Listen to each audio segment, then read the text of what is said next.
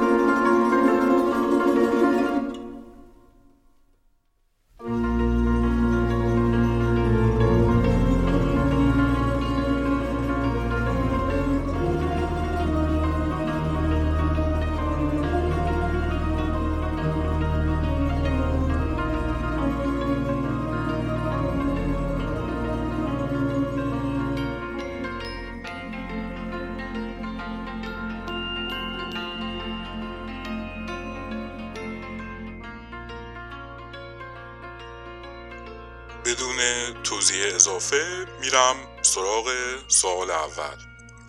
آقا یا خانومی که نامشون رو ذکر نکردن نوشتن که سلام تشکر می‌کنم از پادکست خوبتون. مسئله من با پسر دو سال و ده ماه هم اینه که تا قبل از مرداد ماه که برای اولین بار به مهد کودک فرستاده شد موضوع دفع مدفوعش تقریبا روی روال و هر روزه بود و اغلب با خبر دادن انجام می‌شد.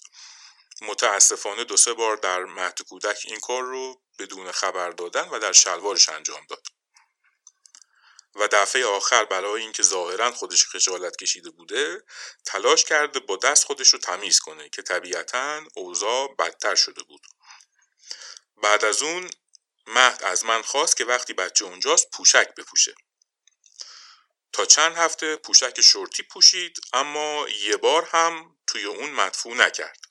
و تقریبا بعد از اون ماجرای کسیف کاری در مهد دیگه توی پوشک هم مدفوع نمی‌کنه و شکمش هم هفته دوبار بیشتر کار نمی‌کنه و اون هم به سختی. و از همه بدتر اینکه کمتر راضی میشه کارش رو توی دستشویی بکنه و بیشتر توی لباسش مدفوع می‌کنه. خواهش می‌کنم من رو در این زمینه راهنمایی کنید.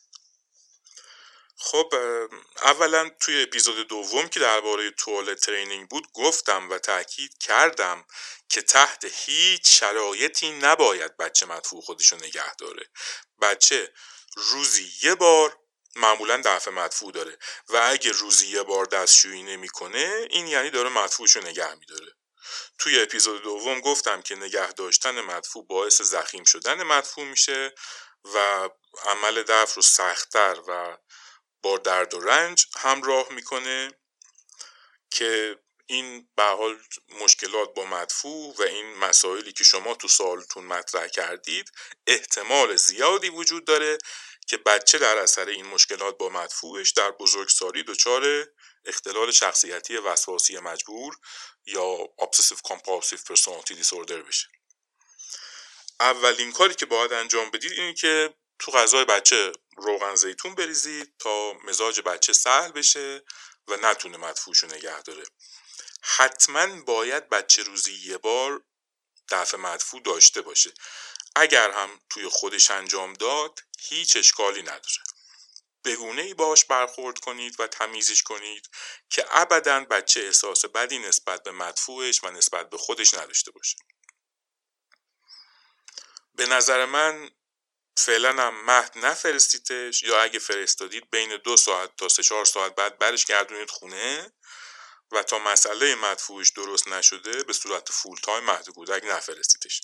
برای حدود دو سه هفته ای هم توی قضیه دستشویی رفتن به حال خودش رهاش کنید.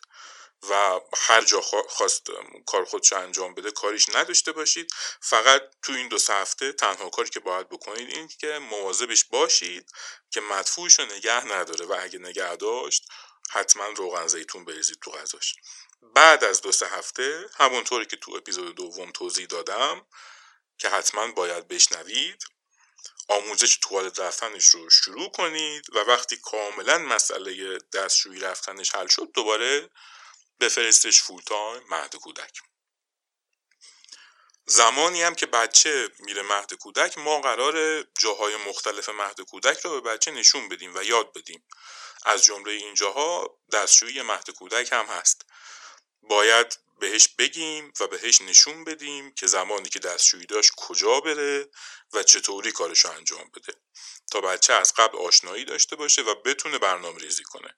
به حال امیدوارم مشکلتون زودتر حل بشه و اگه مطالبی رو که توی اپیزود دوم گفتم گوش کنید با دقت و انجام بدید فکر می‌کنم حتما مسئلهتون حل بشه.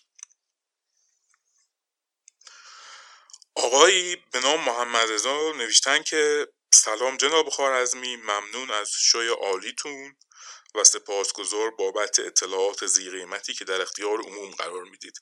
من یک پسر سه ساله دارم که متاسفانه درست یک ماه پیش همسرم را در اثر تصادف رانندگی از دست دادم. لابد درک می کنید که حال و روز خودم و خانوادم چطور هست. ولی الان که مزاحم شما شدم سوالم درباره خودم نیست و درباره پسرم هست. ما هنوز به پسرم نگفتیم که مادرش فوت شده و به بچه گفتیم که مادرش به سفر رفته و برمیگردد. پسرم هم ساعتی نیست که سراغ مادرش را نگیرد و مدام گریه می کند و ناراحت است. از طرف دیگر ناراحتی و گریه و ازاداری های خانواده و خودم هم مزید بر علت شده و باعث تشدید ناراحتی پسرم شده است و الان پسرم در یک حالت گیجی به سر می‌برد و نمی‌داند که چه اتفاقی افتاده است. من دو سوال از شما دارم. اول اینکه چطور موضوع فوت همسرم را به بچه بگوییم؟ دوم اینکه با توجه به شرایط من و خانواده ام به طور کلی شما چه توصیه‌ای به ما می کنید که بتوانیم از آسیب بچه جلوگیری کنیم؟ با تشکر.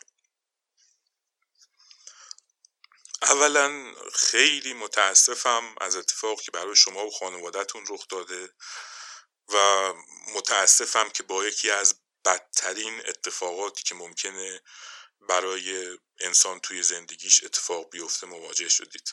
واقعا متاسفم. اما در پاسخ به سوالاتون چند تا توصیه می‌کنم. لطفا اگر موافق بودید انجام بدید و امیدوارم با انجام اونها کمترین آسیب به بچه وارد بشه اول اینکه اگر بچه رو توی مراسم تدفین یا ختم یا مراسم عزاداری مادرش نبردید که به نظر می‌رسه نبرده باشید بسیار کار خوبی کردید. و هر جا هم که مراسم یا مناسبتی برای عزاداری هست حتما باید بچه از اون محل دور باشه. و ترجیحاً بچه رو بسپارید دست دوست آشنایی که بچه یا بچه های هم سن و سال پسر شما دارن تا هم از محل ازاداری و اینها دور باشه و هم با بچه های همسن خودش وقتش بگذره و مشغول باشه. پس اولین توصیه من اینه که ما هیچ وقت بچه رو نباید تو مراسم عزاداری یا ختم یا اینجور چیزا ببریم. دوم اینکه متاسفانه باید به بچه گفت که چه اتفاقی افتاده. اما اینکه چطور بگیم و چی بگیم و با چه حالتی و با چه لحنی بگیم خیلی مهمه. بدون اینکه وارد جزئیات بشید و از تصادف و شهر دادن تصادف و وصف تصادف و چگونگی این اتفاق صحبت کنید بدون اینکه خودتون یا اطرافیانتون وقتی دارید با بچه صحبت می‌کنید گریه کنید یا شیون کنید بدون اینکه حالت چهره خودتون یا اطرافیانتون در موقع صحبت با بچه حالت مستاصل و خیلی ناراحت و وحشت زده داشته باشه با یه لحن آروم و شمرده و ترجیحاً توی یه گفتگویی که حد اکثر دو سه دقیقه ادامه پیدا کنه به بچه بگید که مادر از دنیا رفته و رفته به بهشت که یه جای خیلی خوب هست و همه توی بهشت راحت و خوشحالن. توی همون دو سه دقیقه توضیح بدید که مثلا مادر یا مادر بزرگ من هم از دنیا رفته. حالا اگه مادرتون فوت شده یا اگه مادر بزرگتون فوت شده این مثال رو هم تو همون گفتگوی دو سه دقیقه به بچه بگید. که مادر یا فرزن مادر بزرگ من هم از دنیا رفته و من هم مثل تو چند سال قبل مادرم از این دنیا رفت به بهشت و یه مقدارم درباره بهشت برای بچه توضیح بدید و به بچه اطمینان بدید که بهشت جای خوبیه و افرادی که میرن اونجا خوشحالن و نهایتا به بچه اطمینان بدید که همیشه کنارش هستید و همیشه مواظبش خواهید بود. بنابراین تو این گفتگوی دو سه دقیقه ای ابدا خودتون رو خیلی ناراحت جلوه ندید ابدا گریه نکنید. کلیات رو به بچه بگید بگید که مادرش رفته از این دنیا بگید که کجا رفته که کجا رفته رفته به بهشت. کمی درباره بهشت براش توضیح بدید و یک مثالی هم بزنید که مثلا مادر من یا مادر بزرگ من هم حالا هر کدوم که فوت شدن منم تجربه تو رو داشتم و این رو هم باش در میون بذارید و در آخر هم حتما بهش بگید که همیشه کنارش خواهید بود و همیشه مواظبش هستید. سعی کنید تو این گفتگوی دو دقیقه ای طوری صحبت کنید که انگار دارید درباره یه موضوع پیش پا افتاده صحبت می‌کنید. این خیلی مهمه. بچه اهمیت این اتفاق رو با توجه به لحن و برخورد شما ارزش گذاری می‌کنه. اگر خودتون و اطرافیانتون در مواجهه با این اتفاق در برابر بچه آروم و ریلکس باشید بچه هم از شما الگو برداری می‌کنه و راحت تر این موضوع رو میپذیره. وقت بچه رو هم سعی کنید پر کنید تو این ایام. ابدا صلاح نیست این بچه تنها باشه.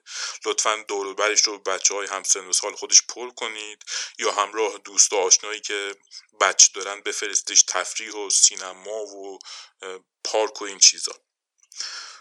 به حال بازم متاسفم. امیدوارم این روزای تلخ سپری بشه و امیدوارم خودتون و پسرتون عمر دراز داشته باشید.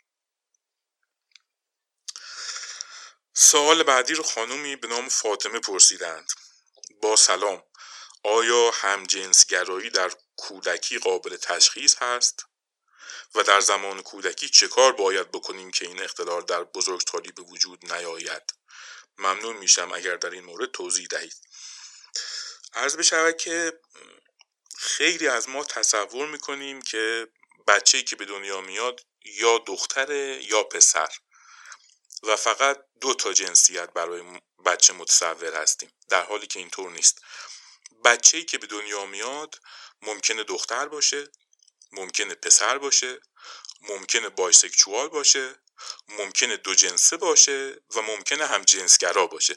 بنابراین به غیر از جنسیت های دختر و پسر ما جنسیت های بایسکچوال دو جنسه و هم جنسگرا رو هم داریم. که درباره این جنسیت ها توضیح مختصری خدمتتون میدم.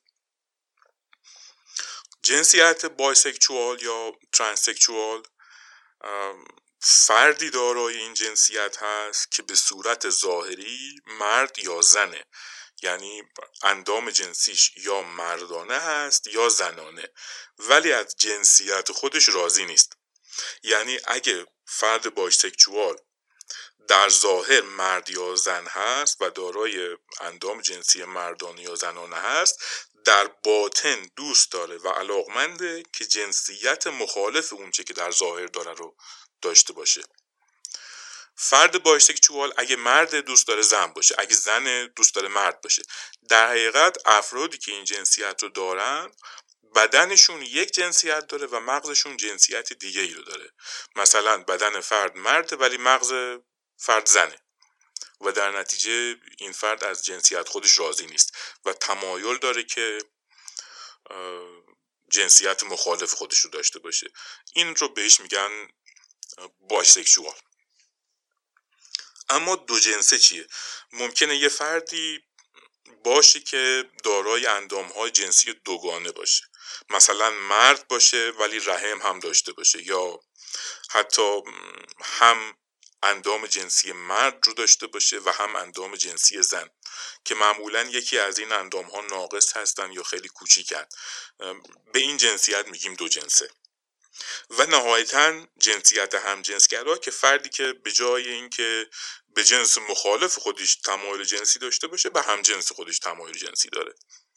توی جنسیت های بایسکچوال معمولا به صلاح فرد هست که با عمل جراحی و دارو درمانی و هورمون درمانی جنسیت خودش رو تغییر بده و جنسیتی داشته باشه که مغز اون فرد دارای اون جنسیت هستش.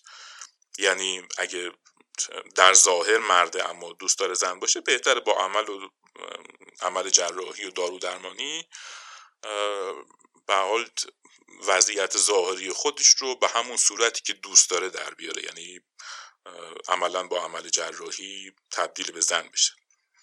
توی جنسیت دو جنسه هم بهترین کار بازم عمل جراحیه که فرد اون جنسیتی که غالب هست و اندام جنسی سالمتری در اون فرد وجود داره رو به عنوان جنسیت خودش بپذیره و اون اندام جنسی ناقص رو به وسیله عمل جنسی عمل ببخشید جراحی برداره.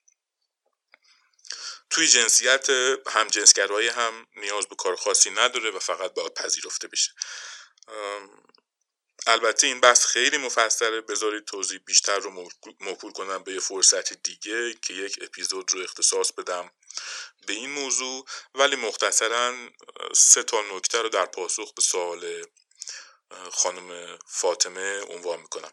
اولا جنسیت هیچ ربطی به پدر و مادر یا به هیچ کس دیگه ای نداره و ما نقشی توی تعیین جنسیت بچه نداریم.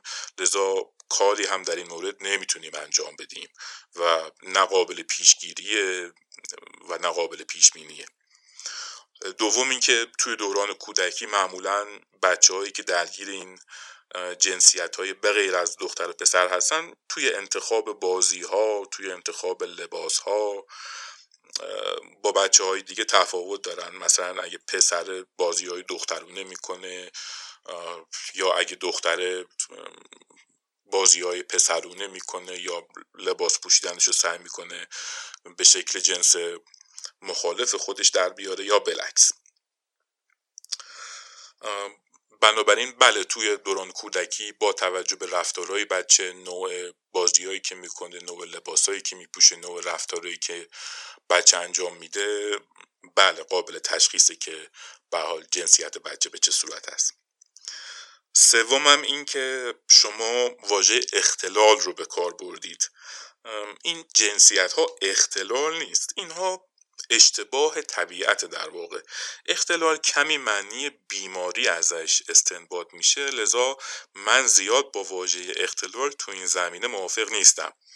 اینها اشتباه طبیعت. بچه ای که اندام جنسی مردونه داره ولی طبیعت به اشتباه مغز او رو زن درست کرده یا به اشتباه هر دو اندام جنسی رو در اون بچه قرار داده مثل فردی میمونه که مثلا به جای پنج تا انگشت 6 تا انگشت داره.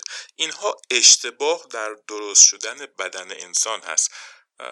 معنی اختلال یا بیماری ابدا نیست. به حال توضیحات بیشتر رو موکول می‌کنم به یه اپیزود جداگانه درباره این موضوع.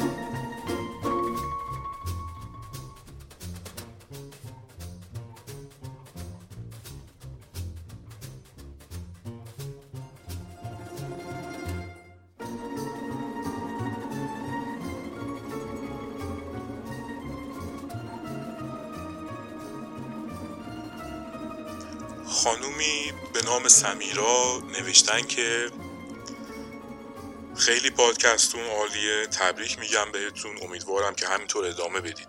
ممنون میشم. جواب من رو هم بدید. من یه دختر سه ساله دارم که از وقتی به دنیا اومده مشکل خاصی باهاش نداشتم و خیلی آروم بود و گریه نمی‌کرد. اما بچه دومم یه دختر شش ماهه هست که برعکس دختر اولم خیلی بیقراری می‌کنه و همش به شدت گریه می‌کنه و من خیلی ناراحتم که هیچ کاری از دستم بر نمیاد. نمی‌تونم دلیلش رو بفهمم که چرا بچه اولم اونقدر آروم بود و بچه دومم اینقدر ناآرومه و همش در حال گریه کردن هست. گفتم با شما در میون بذارم ببینم نظر شما چی ممنونم که مشکلتون رو با من در میون گذاشتید.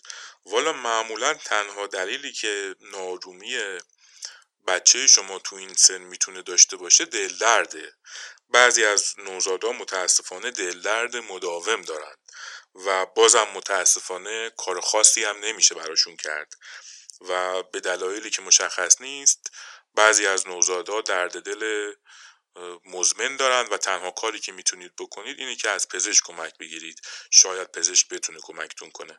معمولا کلا بچه علکی گریه نمی‌کنه. حتما یک دلیلی برای گریه کردنش هست. توی سن بچه شما هم دلدرد اصلی ترین دلیل گریه کردن مداوم یا بیقراری مداوم بچه ها هست. به غیر از این که از پزشک کمک بگیرید واقعا کار دیگه ای معدور نیست که معمولا متاسفانه پزشک هم توی این سن کار زیادی نمی‌تونه برای بچهتون انجام بده و احتمالا باید صبر کنید که زمان و گذشت زمان این مشکل رو حل کنه. آقای به نام مسعود پرسیدن که پسر من ده سالشه. چند ماه هست که بهانه گرفته که پلی استیشن می‌خواد. من و همسرم میترسیم براش پلی استیشن بخریم که با خرید پلی استیشن از درس و مدرسه باز بشه. پسرم خیلی اصرار می‌کنه و من نمی‌دونم چه کار کنم. مدام بهانه پلی استیشن می‌گیره. ممنون میشم راهنمایی کنید. خب این که بچه درگیر بازی های کامپیوتری تو این سن بشه که حتما بده.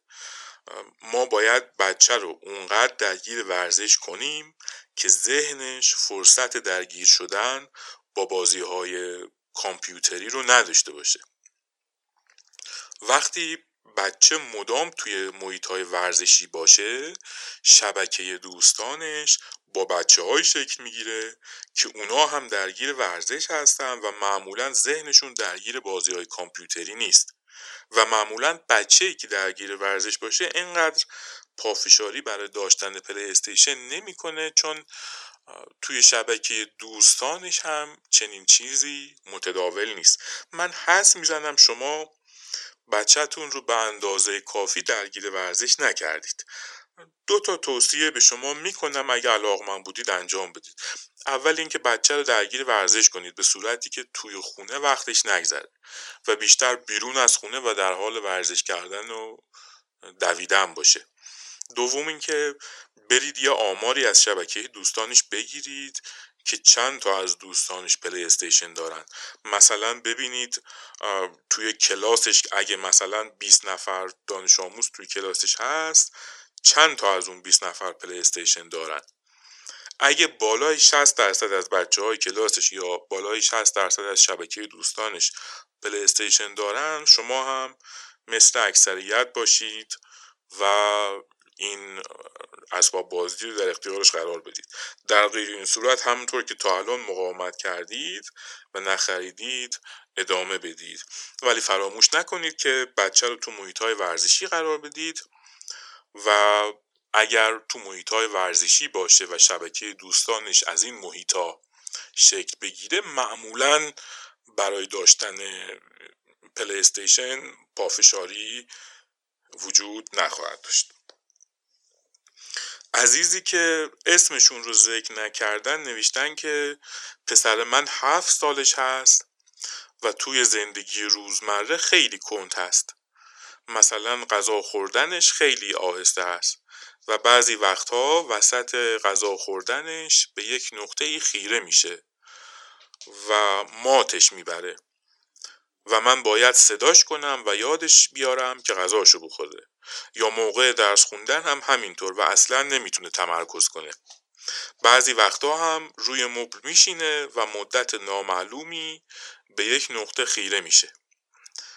به روانشناس هم مراجعه کردم و تشخیص کمبود توجه و تمرکز دادن و دارو هم براش تجویز شده و نورو فیدبک هم انجام داده ولی تغییر خاصی توی این حالت ها به وجود نیومده.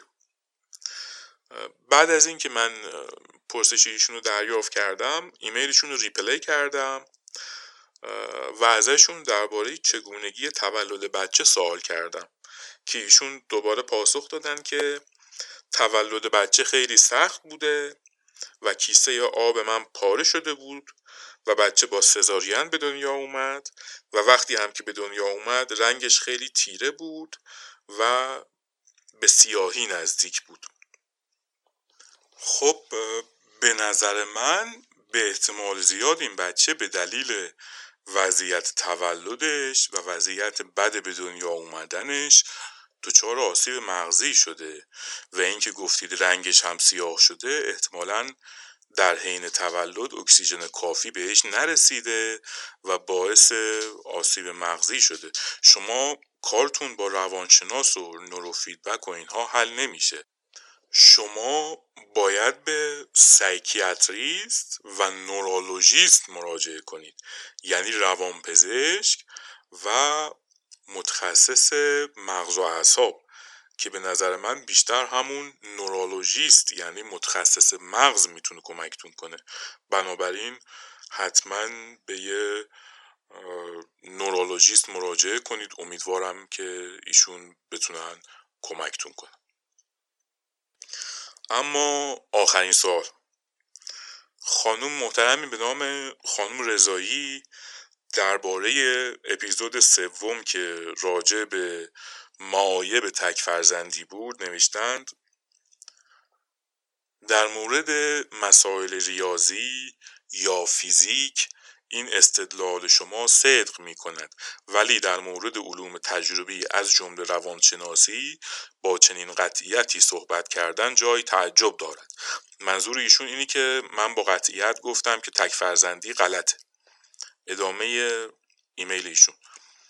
مطالعات روانشناسی هم وجود دارد که در تایید ویژگی های مثبت تک فرزندان است. من سوالی از شما دارم. آیا کارفرمایی که در حال حاضر آیا کارفرماهایی که در حال حاضر بدترین رفتار را با کارگران خود دارند و طبعا پرورش یافته نسلی هستند که تک فرزند نیست به چه دلیل این رفتارها را دارند؟ اینکه در مورد این مباحث حکم قطعی و کلی داده شود باید مورد دقت قرار گیرد. منظور ایشون مطالبی هست که من توی اپیزود سوم گفتم که فرزندان تک معمولا اگر به عنوان کارفرما یا رئیس باشن حق و حقوق کارمندان خودشون رو معمولا پایمال می‌کنن. اشاره ایشون به این گفته من هست. اما پاسخ به مطالبی که ایشون عنوان کردن. اولا روانشناسی جزء علوم تجربی نیست و علوم انسانی است اما به طور کلی در علم همیشه قطعیت وجود داره. این شبه علمه که دارای قطعیت نیست. وگرنه علوم تجربی و علوم انسانی و علوم ریاضی و به طور کلی علم همیشه دارای قطعیت هست. اگر اینطور نباشه دیگه علم نیست و شبه علمه. ثانیا در مثالی که زدید و عنوان کردید که ممکنه کارفرمایی با کارگران خودش بد رفتار باشه و تک فرزند هم نباشه مثالتون درست هست. من هم نگفتم هر کارفرمایی که بد رفتار هست حتما تک فرزنده. اختلالات شخصیتی یا اختلالات خلقی ممکنه دهها دلیل مختلف داشته باشن. مثل فردی که دستش شکسته و دهها دلیل و اتفاق مختلف ممکنه اتفاق افتاده باشه که منجر به شکستگی دست اون فرد شده باشه. بنابراین کارفرمایی هم که بد رفتار است اینطور نیست که حتما در اثر تک فرزندی دچار این خصیصه شده باشه و ممکنه دهها دلیل و اتفاق دیگه منجر به وضعیت روانی این فرد شده باشه. به طور کلی فردی که دچار یک اختلال شخصیتی هست فرض کنید فردی که مثلا دچار اختلال شخصیتی وسواسی مجبور هست که توی اپیزود دوم به صورت مختصر بهش اشاره کردم و توضیحشو دادم. اگه فرزن ما چهل تا مشخصه برای اختلال شخصیتی وسواسی مجبور در نظر بگیریم اگه شما از اون چهل تا مشخصه 15 تا رو داشته باشید به صورت خفیف اون اختلال رو دارید. اگه 20 تا مشخصه رو داشته باشید به صورت متوسط اون اختلال رو دارید. و اگه بیشتر از 25 تا مشخصه رو داشته باشید به صورت شدید اون اختلال رو دارید. و اینطور نیست که شخصی که مثلا اختلال شخصیتی وسواسی مجبور رو داره الزامن باید هر چهل مشخصه اون اختلال رو داشته باشه. بنابراین نه من این رو گفتم و نه اینطور هست که فرزند تک هم حتما به عنوان کارفرما با کارگران خودش بد رفتار خواهد بود. نه حتما اینطور نیست بلکه معمولا اینطور هست. ممکنه تک فرزندی هم باشه این مشخصه رو نداشته باشه و یا فردی وجود داشته باشه که این مشخصه رو داشته باشه و تک فرزند هم نباشه و به دلایل دیگه این اختلال خلقی رو دارا باشه. مثل همون مثالی که زدم فردی که دستش شکسته و ممکنه دهها دلیل و اتفاق مختلف منجر به شکستگی دست اون فرد شده باشه. بازم تاکید می‌کنم که توی روانشناسی هم مثل هر علم دیگه قطعیت وجود داره و تک فرزندی هم حتما و با قطعیت غلطه و اصولا مطلبی که در اون قطعیت وجود نداشته باشه بر مبنای علم نیست. اون مطلب یا فرضیه هست یا نظریه هست و یا شبه علمه. ولی در علم حتما قطعیت هست. بنابراین ما باید در نظریه در فرضیه و در شبه علم تفاوت قائل باشیم با علم. اینها مفاهیم متفاوت داره. به حال ممنونم از کامنتتون. همین که مطلبی که شنیدید باعث شده که توی ذهنتون سوال به وجود بیاد و درگیر چالش بشید من رو خوشحال می‌کنه. امیدوارم بازم اگه سوالی یا مطلبی داشتید با من در میون بذارید.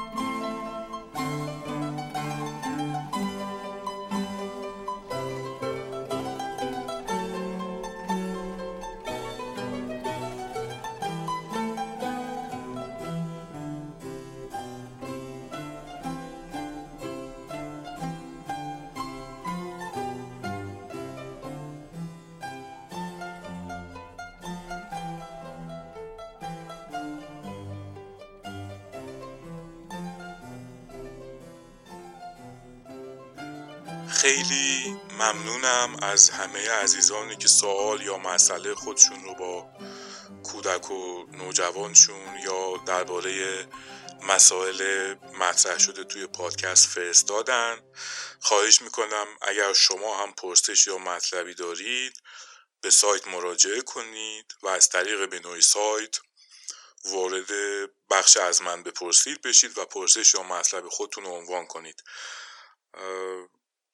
برنامه این هستش که توی هر ماه یه اپیزود رو اختصاص بدم به پاسخگویی به پرسش ها و مطالبی که شما لطف می‌کنید و از طریق اون بخش ارسال می‌کنید.